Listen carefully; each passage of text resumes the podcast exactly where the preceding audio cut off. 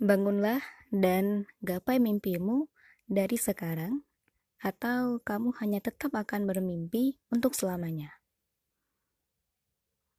Percayalah bahwa Allah selalu bersama orang-orang yang penuh semangat menjemput impian. Allah sangat senang dengan hamba-hambanya yang terus berjuang meraih kesuksesan. Ada kalimat yang bagus. Targetkan waktu hidupmu wujudkan martabatmu, jelajahi potensimu, bertindak sekarang, dan wujudkan impianmu. Biasanya, setelah mendengar kalimat di atas, biasanya setelah mendengar kalimat di atas, orang-orang akan lang biasanya biasanya setelah mendengar kalimat di atas, orang-orang akan langsung bersemangat. Gairah juang mereka meningkat dan menggebu-gebu bahkan cenderung langsung action tanpa permission ke diri sendiri. Harusnya kita bertanya dulu ke diri sendiri, sudah siapkah untuk memulai? Sudah siapkah untuk kecewa lagi? Sudah siapkah untuk merasa tidak diterima lagi? Maka, sebelum kita memulai melangkah, sebaiknya kita tes diri sendiri dulu dengan memastikan beberapa poin ini. Yang pertama, niat yang utama. Rasulullah Shallallahu Alaihi Wasallam pernah bersabda, sesungguhnya setiap perbuatan bergantung pada niatnya, dan sesungguhnya setiap orang akan dibalasi berdasarkan niat yang diucapkannya. Sebuah ungkapan bijak menyatakan, jika niatnya benar, maka jalannya akan lancar. Artinya, setiap aktivitas, rutinitas, rencana, bahkan impian apa pun, jika dilandasi dengan niat yang lurus, maka jalan untuk mencapainya maka jalan untuk mencapainya akan jelas dan terang, karena Allah langsung yang memberikan jalannya. Karena Allah langsung yang memberikan jalannya untuk kita. Yang kedua, start your dream. Mulailah mimpimu. Bapak Soekarno pernah bilang, bermimpilah setinggi langit, jika engkau jatuh, engkau akan jatuh di antara bintang-bintang. Serangkaian kalimat yang menyiratkan betapa pentingnya sebuah mimpi. Karena seseorang bisa terus bertahan hidup ialah karena adanya mimpi yang harus diwujudkan. So, tentukan mimpimu sekarang dan berjuang keraslah untuk mewujudkannya. Yang ketiga, hindari penundaan. Kata Thomas Jefferson, yang ketiga, hindari penundaan. Thomas Jefferson menyatakan, Never put off till tomorrow what you can do today.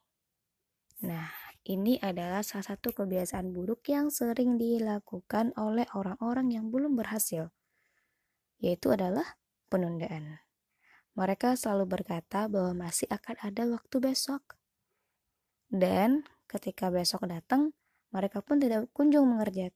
Dan ketika besok datang, mereka pun tidak kunjung mengerjakan tugas yang sudah direncanakan di hari sebelumnya.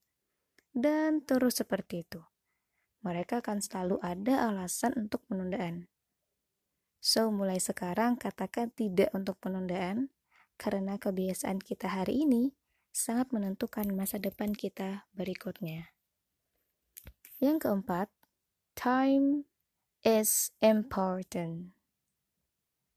Nah, kata Didi Junaidi bahwa kita bergerak atau diam, waktu akan terus berjalan.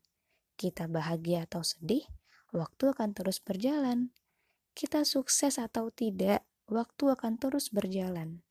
Kita hidup atau mati, waktu akan tetap berjalan. Waktu adalah seluruh rangkaian saat ketika proses perbuatan atau keadaan sesuatu itu berlangsung. Maka, isilah waktu demi waktu yang ada saat ini dengan nilai-nilai kebaikan. Karena sedetik waktu saja yang terlewat tidak akan bisa kembali lagi utuh seperti semula. Yang kelima, akhir yang indah. Sam Ewing berkata, Success has a simple formula to your past and people may like it. Salah satu yang perlu dilakukan oleh seseorang untuk dapat meraih kesuksesan serta mewujudkan cita-citanya adalah lakukan yang terbaik, do the best. Tingkat keberhasilan seseorang dalam suatu hal ditentukan oleh tingkat perjuangan yang dilakukannya. Semakin berat tingkat kesulitan serta perjuangannya dalam mencapai sesuatu, maka semakin besar pula tingkat keberhasilannya dan semakin nikmat ketika apa yang diperjuangkannya tercapai. Ibaratnya, semakin banyak keringat, maka akan semakin dahsyat nilai juangnya. Yang keenam, Libatkan Allah dalam setiap langkah dan keputusan. Hadis Rasulullah Sallallahu Alaihi Wasallam, "Man arafa nafsahu, arafa rabbahu."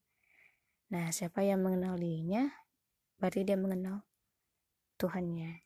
Nah, ungkapan tersebut menunjukkan kepada kita bahwa ikhtiar yang kita lakukan tidak bisa berjalan dengan sendiri tanpa melibatkan peran serta Allah. Dan barang siapa yang mengingat bahwasanya ini semua adalah Allah yang atur, maka dia benar-benar telah mengenal dirinya dan insya Allah akan menemui jalan terbaik yang Allah berikan untuknya.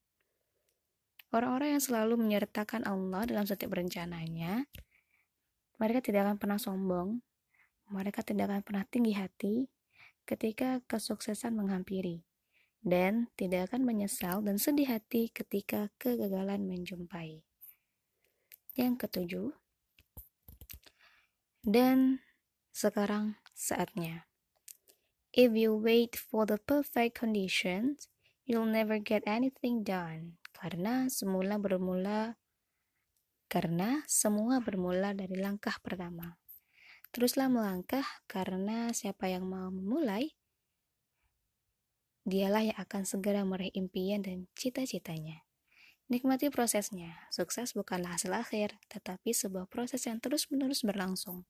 Dan hanya orang-orang yang terus melangkahlah yang akan mencapai puncak kesuksesannya.